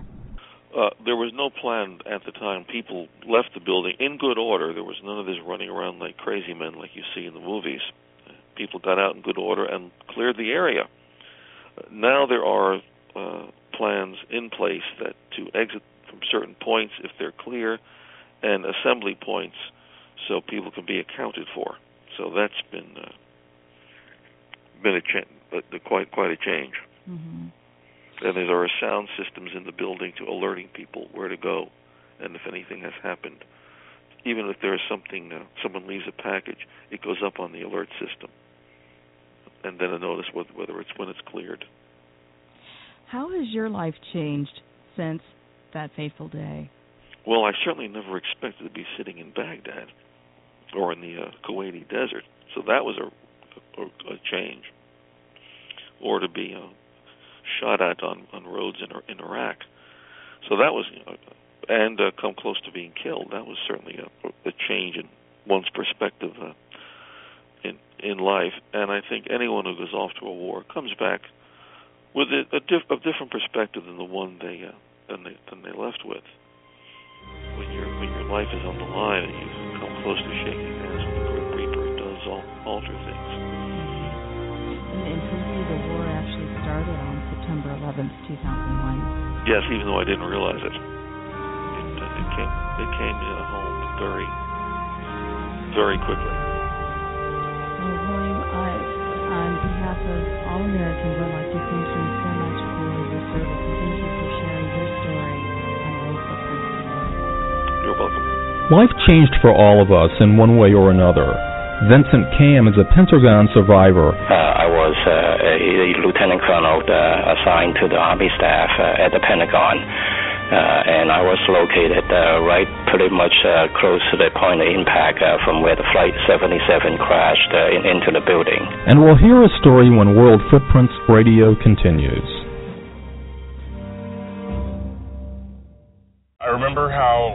Incredibly, amazingly beautiful it was that day. I was in boot camp when I found out. They had the news on, and they mentioned that a plane had crashed into the World Trade Center. This year marks the 10th anniversary of 9 11. What will you do to remember? I will remember by planting a tree here at the Flight 93 Memorial. I will send care packages to troops overseas. I will continue to be a volunteer fireman. Join the 9 11 tribute movement. Post your tribute at facebook.com slash 911day or 911day.org. Want to travel for less? Visit the worldfootprints.com travel portal to find exclusive, non-published sales on travel. Our dynamic travel deals page updates daily with the latest sales from our partners, and you can't find these deals anywhere else. We've seen sales for as little as $9 a night for hotel rooms and $49 airline tickets. So stop by worldfootprints.com to see where you can go for less. Also, make sure you visit the travel marketplace for sales on travel essentials and services like passport processing. Join award winning World Footprints Radio, a leader in socially conscious travel for inspiring, entertaining, and educational shows. Meet well known guests like Bobby Kennedy Jr., actress Stefanie Powers, director Ken Burns, David Rockefeller Jr., and other celebrities, newsmakers, and industry professionals who celebrate responsible travel, culture, and heritage and support public diplomacy. Travel with us to unique places around the world. Join us in our efforts to raise awareness about environmental conservation and human rights issues and learn what you can do to leave positive footprints one step at a time. Visit our interactive and informative website, worldfootprints.com. Hi, I'm Tanya Fitzpatrick. And I'm Ian Fitzpatrick. A few years ago, we decided to leave our respective legal practices to live a more purposeful travel life and help others leave positive footprints. World Footprints was born and was quickly recognized for its award winning journalism. We've covered events from the Olympics to a Titanic expedition, and we've discussed conservation, environmental, and public diplomacy initiatives. Join us for award winning radio and visit our website, worldfootprints.com, for daily travel deals and comprehensive travel information. Hi, I'm Tanya Fitzpatrick. And I'm Ian Fitzpatrick, and we're the host of World Footprints Radio. World Footprints Radio and Travel Radio have joined forces to bring you our award winning brand of socially conscious travel radio. On World Footprints Radio, you'll meet celebrities committed to travel philanthropy and the protection of our planet. And we'll introduce you to the people and places who will give you a taste of culture and heritage from their point of view. Travel the planet with every episode of World Footprints Radio right here on Travel Radio. And when you travel, remember to leave positive footprints one step at a time. Join award winning World Footprints Radio, a leader in socially conscious travel, for inspiring, entertaining, and educational shows. Meet well known guests like Bobby Kennedy Jr., actress Stefanie Powers, and director Ken Burns, along with other celebrities, newsmakers, and industry professionals who celebrate responsible travel, culture, and heritage and support public diplomacy initiatives. Travel with us to unique places around the world and join us on our efforts to raise awareness about environmental, conservation, and human rights issues, and learn what you can do to leave positive footprints one step at a time. Also, visit our interactive and informative website at worldfootprints.com. World Footprints Radio is an award winning broadcast and leader in socially conscious travel. Hosts Tanya and Ian Fitzpatrick bring you entertaining and informative interviews with well known celebrities, newsmakers, authors, and industry professionals. From environmental leaders like Bobby Kennedy Jr. and David Rockefeller Jr.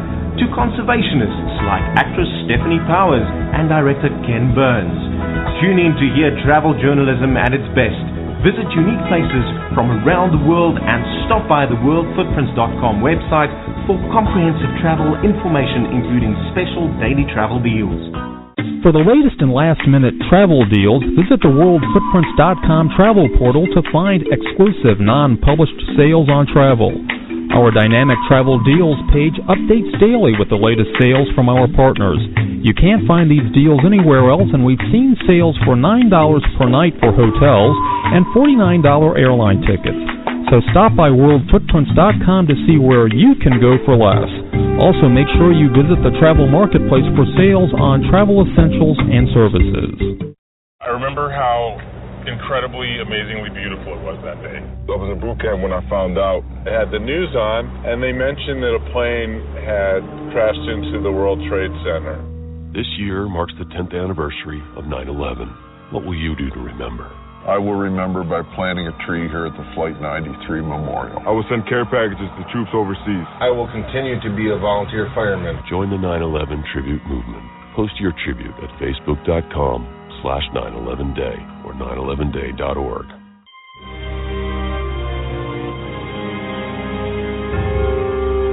This is a special presentation of World Footprints Radio. Remembering 9/11, 10 years later. Here's your host, Tanya Fitzpatrick. Vincent Cam was an Army Lieutenant Colonel assigned to the Pentagon. On the morning of September 11, 2001, he was preparing to host a meeting in his office, which was near the point of impact. At the time of impact, Vincent thought that there had been a propane explosion caused by a construction accident. The Pentagon was undergoing some construction at the time. Even after exiting the Pentagon and seeing the gaping hole caused by a plane, Vincent was unaware of the other attacks in New York and the thwarted attack in Pennsylvania. As Vincent shared, September 11, 2001 started off as any other normal day. My name is uh, Vincent Cam. Uh, I am uh, a, a, former the, the, Army officer. I'm retired right now. Uh, but back uh, about uh, 10 years ago, roughly, the, on 9/11, I was a, a, lieutenant colonel assigned to the Army staff at the Pentagon. Uh, and I was located uh, right pretty much uh, close to the point of impact uh, from where the Flight 77 crashed uh, in, into the building. Um, so it's uh, recounting the the story from the, that day. The, it was a, a fairly clear, sunny, the, a bright the day that is is like any day in the Pentagon. You know, people go about their usual businesses and I started off uh, the day with a morning meeting that started at 9 a.m. Uh, I was the, the lead uh, or leader for that uh, particular uh, meeting, and it was located uh, on the third floor uh, with a, a window view looking out to the outermost ring of the Pentagon, uh, and uh, it's on the side uh, facing the uh, Arlington Cemetery, uh, and and about roughly the, um, um, at 9:30, I heard a really loud explosion. The, the and felt the the floor kind of uh, heaved up, lifted, uh, and the the building kind of shook, and uh, all the lights went out, all the power is gone. Uh, there were a tremendous amount of dust and uh, that happened again in, in the room, and I was actually the, facing the the window in, in this conference room with about eight person with me, uh, and I was looking directly at the window. I was standing, and I can see this fireball uh, coming towards me, and and, and kind of feel the entire the window. I can see that, but the window held intact. It did not shatter, uh, and uh, I was not uh, hurt uh, by any secondary the explosion effects uh, from the debris. Uh, so um, I was thankful that, but at first, uh, the what was running through my mind was that I thought this must have been a, a construction accident uh, because uh, I knew there were the con- contractors uh, working and construction workers working all around us.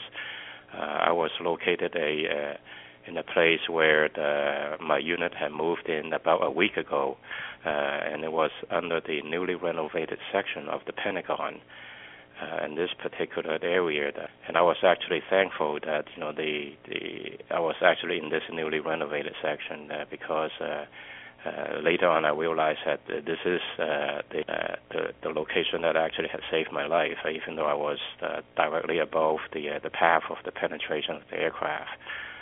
Um, the um, um, uh, there was a, a, a, tremendous amount of confusion. I knew I'd, I'd asked everyone from the room to uh, evacuate. I knew something really, really was wrong. That they, at first, you know, thinking that this might have been a construction accident, that it could be like a welder who have touched off uh, maybe a propane tank explosion. But after that, I thought that this couldn't be because as soon as I look outside the door from the uh, the conference room, I can see the uh, the floor the, on my the, the office area had split open. Uh, there were flames shooting out from the back of the office. Uh, the entire the room, which is an, an open bay office, after uh, this is the Pentagon renovation where most offices uh, were uh, converted into a, a giant open bay area.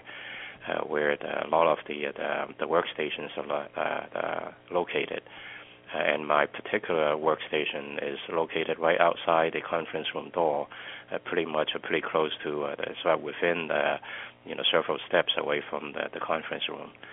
Uh, I can see the everyone within the open bay uh, area started to evacuate, and they're heading out towards the door to the the central corridor. That's corridor number four within the, the Pentagon, um, and I can uh, see the that everybody who's heading towards my direction, and I was trying to get to my desk, uh, which is the, the little bit uh, uh, inwards uh, towards the, uh, the office against the traffic. Uh, but I was able to uh, to reach my desk. Uh, I was able to, grab uh, some of my uh, classified working papers uh, and, and and make sure that they're secure because I know during the evacuation anybody could come through the office, and so I do not want uh, any classified uh, information that, that's sitting around. Uh, so I quickly um, also evacuated along with the uh, the rest of the uh, uh, co-workers uh, within the open bay area. And as soon as I uh, step into that hallway in the Pentagon corridor number four, uh, I can see the outermost ring, the E-ring, were already engulfed uh, in, in black smoke, uh, and you couldn't see down the hallway of who's down there. Um, and there, there were one or two person who came out of that that smoke uh, already crying, screaming. Uh, I can see my the, the division chief uh, standing right at the uh, the the access to that uh, E-ring and telling everyone to do not uh, approach or enter the E-ring and start to proceed down towards the center of the Pentagon uh, and, and towards the the A-ring, and that's where I, I proceeded and I walked along with. Uh, everybody on that floor, on the third floor, towards uh, the the inner ring, most ring of the Pentagon. Uh, and at that time, uh, I can see the um, the automatic uh, fire doors which were installed in these corridors. So in case of fire, when the fire alarms were triggered, uh, these doors uh, would uh, uh, automatically shut uh, to prevent smoke from infiltrating to other parts of the Pentagon and I can see that there was uh, uh, two members uh, the, from the Pentagon who were actually holding and keeping the doors open against the motors that were trying to shut these doors. Uh, and they were waiting until everyone uh, from that floor could actually get past this hallway uh, before these doors were shut. So I was able to walk past that, and and I see uh, a um, a janitor who uh, was obviously really confused, crying, but standing in place, didn't know what to do. So I just grabbed his hand and basically uh, took him uh, and out towards the, the exit of the Pentagon. I ended up uh, leaving the building uh, from the uh, the metro entrance, uh, and it's from there that I uh, walked down towards the uh, south parking lot, and that's where I can see uh, a gaping hole, a huge hole in, in the Pentagon. That's when I realized that hey, this was not really a construction accident. Um, and and that they uh, they were uh, already you know like uh, uh, emergency the the rescue the personnel from the Arlington Fire Department they were already on the scene. Uh, they, started uh, fighting fires and, and started the, the rescue operations already. Uh, so I proceeded to basically that uh, remaining morning uh, at uh, a giant parking lot filled with uh, thousands of people just walking around, uh, and, and I was able to uh, start to look for the rest of my colleagues uh, from the office to ensure that they all accounted for. Uh, uh, as, as it turned out, uh, no one from my office uh, uh, on that uh, the, the D ring was uh, actually hurt. Uh, we all had safely uh, uh, gotten out of the building. Uh, but unfortunately, our front office, which is uh, located on the uh, outermost ring, the, the, the E ring of the Pentagon, uh, two of our members uh, had perished uh, from that incident. Um, so Vincent, by at the time that the plane hit the Pentagon, uh, did you were you aware that also two planes had hit the World Trade Center? Oh, absolutely not. I have no news of what's actually the, uh, occurring from New York City. Uh, I actually I I was preparing for a meeting, then conducting a meeting at that uh, at that morning, uh, so I didn't have any uh, news or any television on at that time. Uh, it wasn't until um, I, uh, after that that uh, particular morning, it was like uh, about 30 minutes uh, uh, after the uh, the the explosion, I can see the the floor where I was located had collapsed. Uh, the, and the, the, facade of the, the building, you can see that has, has collapsed. And there was there was a huge uh, uh, moan and cry you know, from the parking lot. Everybody who was on scene there was looking at this. And it was like incredible. Uh, people couldn't believe that the building that we've worked there every day and now has has collapsed. Uh, but I, I kind of uh, uh, sensed it, and, and, and well, almost, you know, that that was not a surprise for me uh, in, in particular because I'm a, a an engineer by professional training, uh, and I have um, investigated the um, uh, the Khobar Tower terrorist bombings uh, uh, at Saudi Arabia. Uh, this is back in 1996 uh, time frame, uh, and I knew um, based on that uh, particular explosion where I was located, that the next most significant thing that would happen at that office would would be the collapse, uh, and and I was really worried about that that that being able to get out of there before the this particular uh, part of the office would collapse. Uh, so I was thankful that it actually held up uh, the, enough uh, time for everyone to get out. Mm-hmm. Otherwise, the casualties would be uh, much much higher than uh, what you would see the reported. Um, and how has your life changed since this tragedy?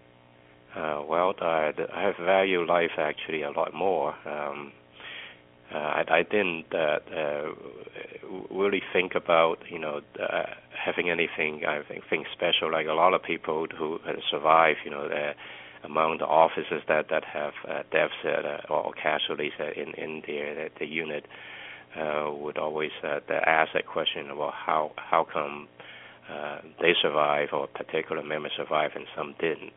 Uh, I, I've never actually uh, thought about that, uh, but what I, I I thought about were the the outpouring uh, of uh, of the support that we got from the uh, the, community all around us, uh, and this uh, come even from afar. Even my nieces and nephews, you know, they would uh, tell the school teachers, well, who are the heroes? You know, that, that's their uncle, and it, because he works in the Pentagon, and they would draw these pictures and they send to us, and it, we got a lot of quilts and a lot of um, um, gifts from uh, uh, various schools from throughout the country that were sent to the Pentagon, and we actually we put these things up, and so for for about actually several years, I reckon probably up to five years after 9/11, the uh, the Pentagon was really riding on like a moral high ground. Uh, it, it was like the first year, you know, after the uh, the uh, the incident, you know, there was the code as far as to rebuild the sections that were damaged so when we can op- reopen.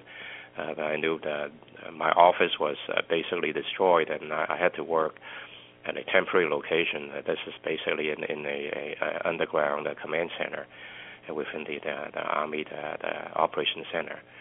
Um, and it was on a borrowed office space, so I basically had worked out from there for uh, over a year that, that before we were able to uh, find another location within the Pentagon where we can make uh, our office. Mm-hmm. So it kind of impacted on our, our, uh, our work uh, in, in terms of workspace. Uh, mm. uh, but uh, in terms of uh, the morale, that there was actually a, a huge uh, booster because that's basically when we uh, knew that we were at war. Um, and since uh, then, and this is like 10 years, and in hindsight, you know, we, we have fought uh, two wars, and I know America has, has never really won a war without the, uh, the the entire country and the population behind it. And so uh, th- this is actually really gratifying that you know the, the professional arms was really looked upon as one of the, the um, more respectable um, occupations uh, within society. Uh, and I can sense that, know, for about like five years in a row, you know, where people would say, "Oh, you, you you're in the service. Okay, thank you for your service." Mm-hmm. Or you go around to you know the different places, you know, they they, the people look up to the services uh, as uh, their role models, uh, and a lot of kids uh, involved uh, with have done the same. Uh, one of my nieces uh, had um, had followed suit and uh, she uh, entered West Point and graduated uh, there, and then she then this is three years ago, and she's graduated. Now she's serving in uh, Afghanistan uh, as a, a army uh, engineer uh, lieutenant and I was uh, really proud of her. It's kind of like more or less uh, followed up on my footsteps. Well, that's uh, wonderful, and, and, and on behalf of um, all Americans, Vincent, I, I do thank you and your niece uh, for for your service, and uh, wish your niece uh, the best uh, in safety and security as she served in Afghanistan. But thank you so much for sharing your story on World Footprints today. Okay, you're welcome. 9 11 is a day that none of us will ever forget. For this generation, it is our day that will live in infamy. Until I began preparing for this show, I forgot how paralyzing the events of September 11, 2001 had been for me. I was living in Arlington, Virginia at the time, but I was living in Arlington, Virginia at the time, but had traveled to Aberdeen, Maryland to spend a few days with my sister and nephews. My sister was working at the Aberdeen Proving Ground Army Base at the time. I had just celebrated my birthday on September 2nd, and they wanted to have some cake and ice cream with me. On the morning of September 11th, 2001, I hugged my family as they went off to work and school, and I was supposed to get ready to return home because I was scheduled to have lunch with a friend at the Pentagon. We were supposed to have breakfast, but I rescheduled for lunch two days before because I didn't think that I'd make it back early enough for breakfast. And instead of getting instead of getting ready right away, I decided to sleep for a half hour more. The half hour turned into two hours. The ring of my sister's home phone woke me up, but I ignored it. The phone rang again, and I ignored it again, and again, and again. I thought the calls were coming from solicitors. The fifth time the phone rang, I was agitated enough to answer it very curtly. It was my sister. She was calling to see if I had left for the Pentagon and whether I had seen the news. I hadn't. She told me what happened, and in disbelief, I turned on the television just in time to see the second plane hit the tower. I don't remember how long I stared at the television with the phone in my hand. I just remember seeing the towers fall, one after another. I recalled the lunch I had at the top of the world just a few months earlier with my high school friend. I also remember seeing a smoking hole in the Pentagon, then the plane in Shanksville, Pennsylvania. I was in shock. I thought about my friend. Was she okay? I tried to reach her, and it wasn't until the following day when we were able to connect that she was okay. I was also worried about my sister on Aberdeen Proving Ground. I wanted her to come home at that moment with my nephews. The youngest, Mikai, was two years old and in daycare on the base. Caleb was eight years old at that time, and my sister had to wait for the school bus to bring Caleb back onto base because if she left, she wouldn't be allowed access back on. So she had to wait, and I waited at her home. It took me a couple of days before I felt comfortable driving back home to Arlington, Virginia. On the way home, I drove past the portion of the Pentagon that had been hit, and what I saw was so shocking and painful. Before 9 11, I would visit friends who worked at the Pentagon, and I would often have lunch in the dining room. I didn't realize that until I began to prepare for this show that it had been 10 years since I stepped foot inside the Pentagon walls. I can't imagine what I would have experienced had I been at the Pentagon on that day. That's my 9 11 story. What's yours, dear? My 9 11 story would have been like so many in Washington on that day. I was working at the time for a law firm in downtown Washington and would have been downtown during the attack on the Pentagon.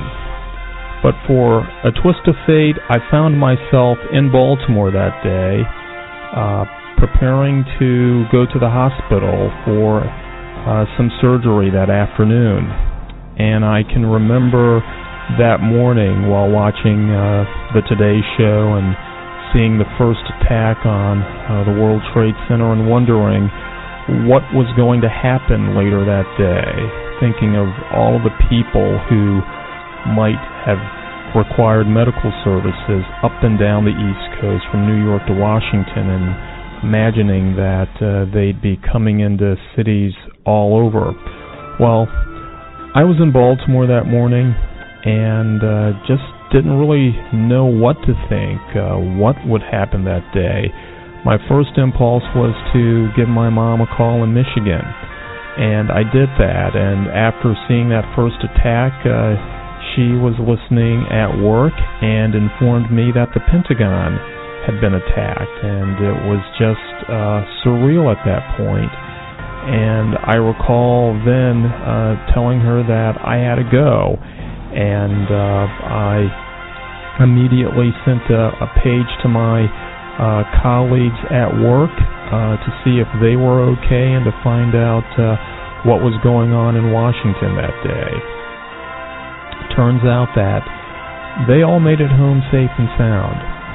Uh, I was able to go to the hospital that day. Uh, a very somber day, a day where I thought my operation was going to be canceled because they were going to have to work on people coming into Baltimore from from Washington and from other places like New York. That didn't turn out to be the case. As we later found out, there were nearly 3,000 people killed that day. There were some who did make it to the hospital, but many others didn't that day. that was one of the strong memories from my 9/11 experience. Another memory actually took place a week before when I was coming back from New England, uh, flying back to Baltimore, and I was on a plane uh, from Providence, and uh, our plane flew past uh, Manhattan and the World Trade Center buildings. And little did I realize that would be the last time I'd see the Twin Towers standing. As a nation, we have many, many people to thank for their service to our country. We owe a debt of gratitude to those who came to our aid in the face of danger and uncertainty. We have a responsibility to remain united in the memory of our lost loved ones and to help the surviving victims put back the pieces of their lives. Thank you for joining us today on this commemorative broadcast of the 10th anniversary of 9 11. We're Tanya and Ian Fitzpatrick, and until we see you again, we wish you blue skies and purposeful travel that leaves positive footprints one step at a time.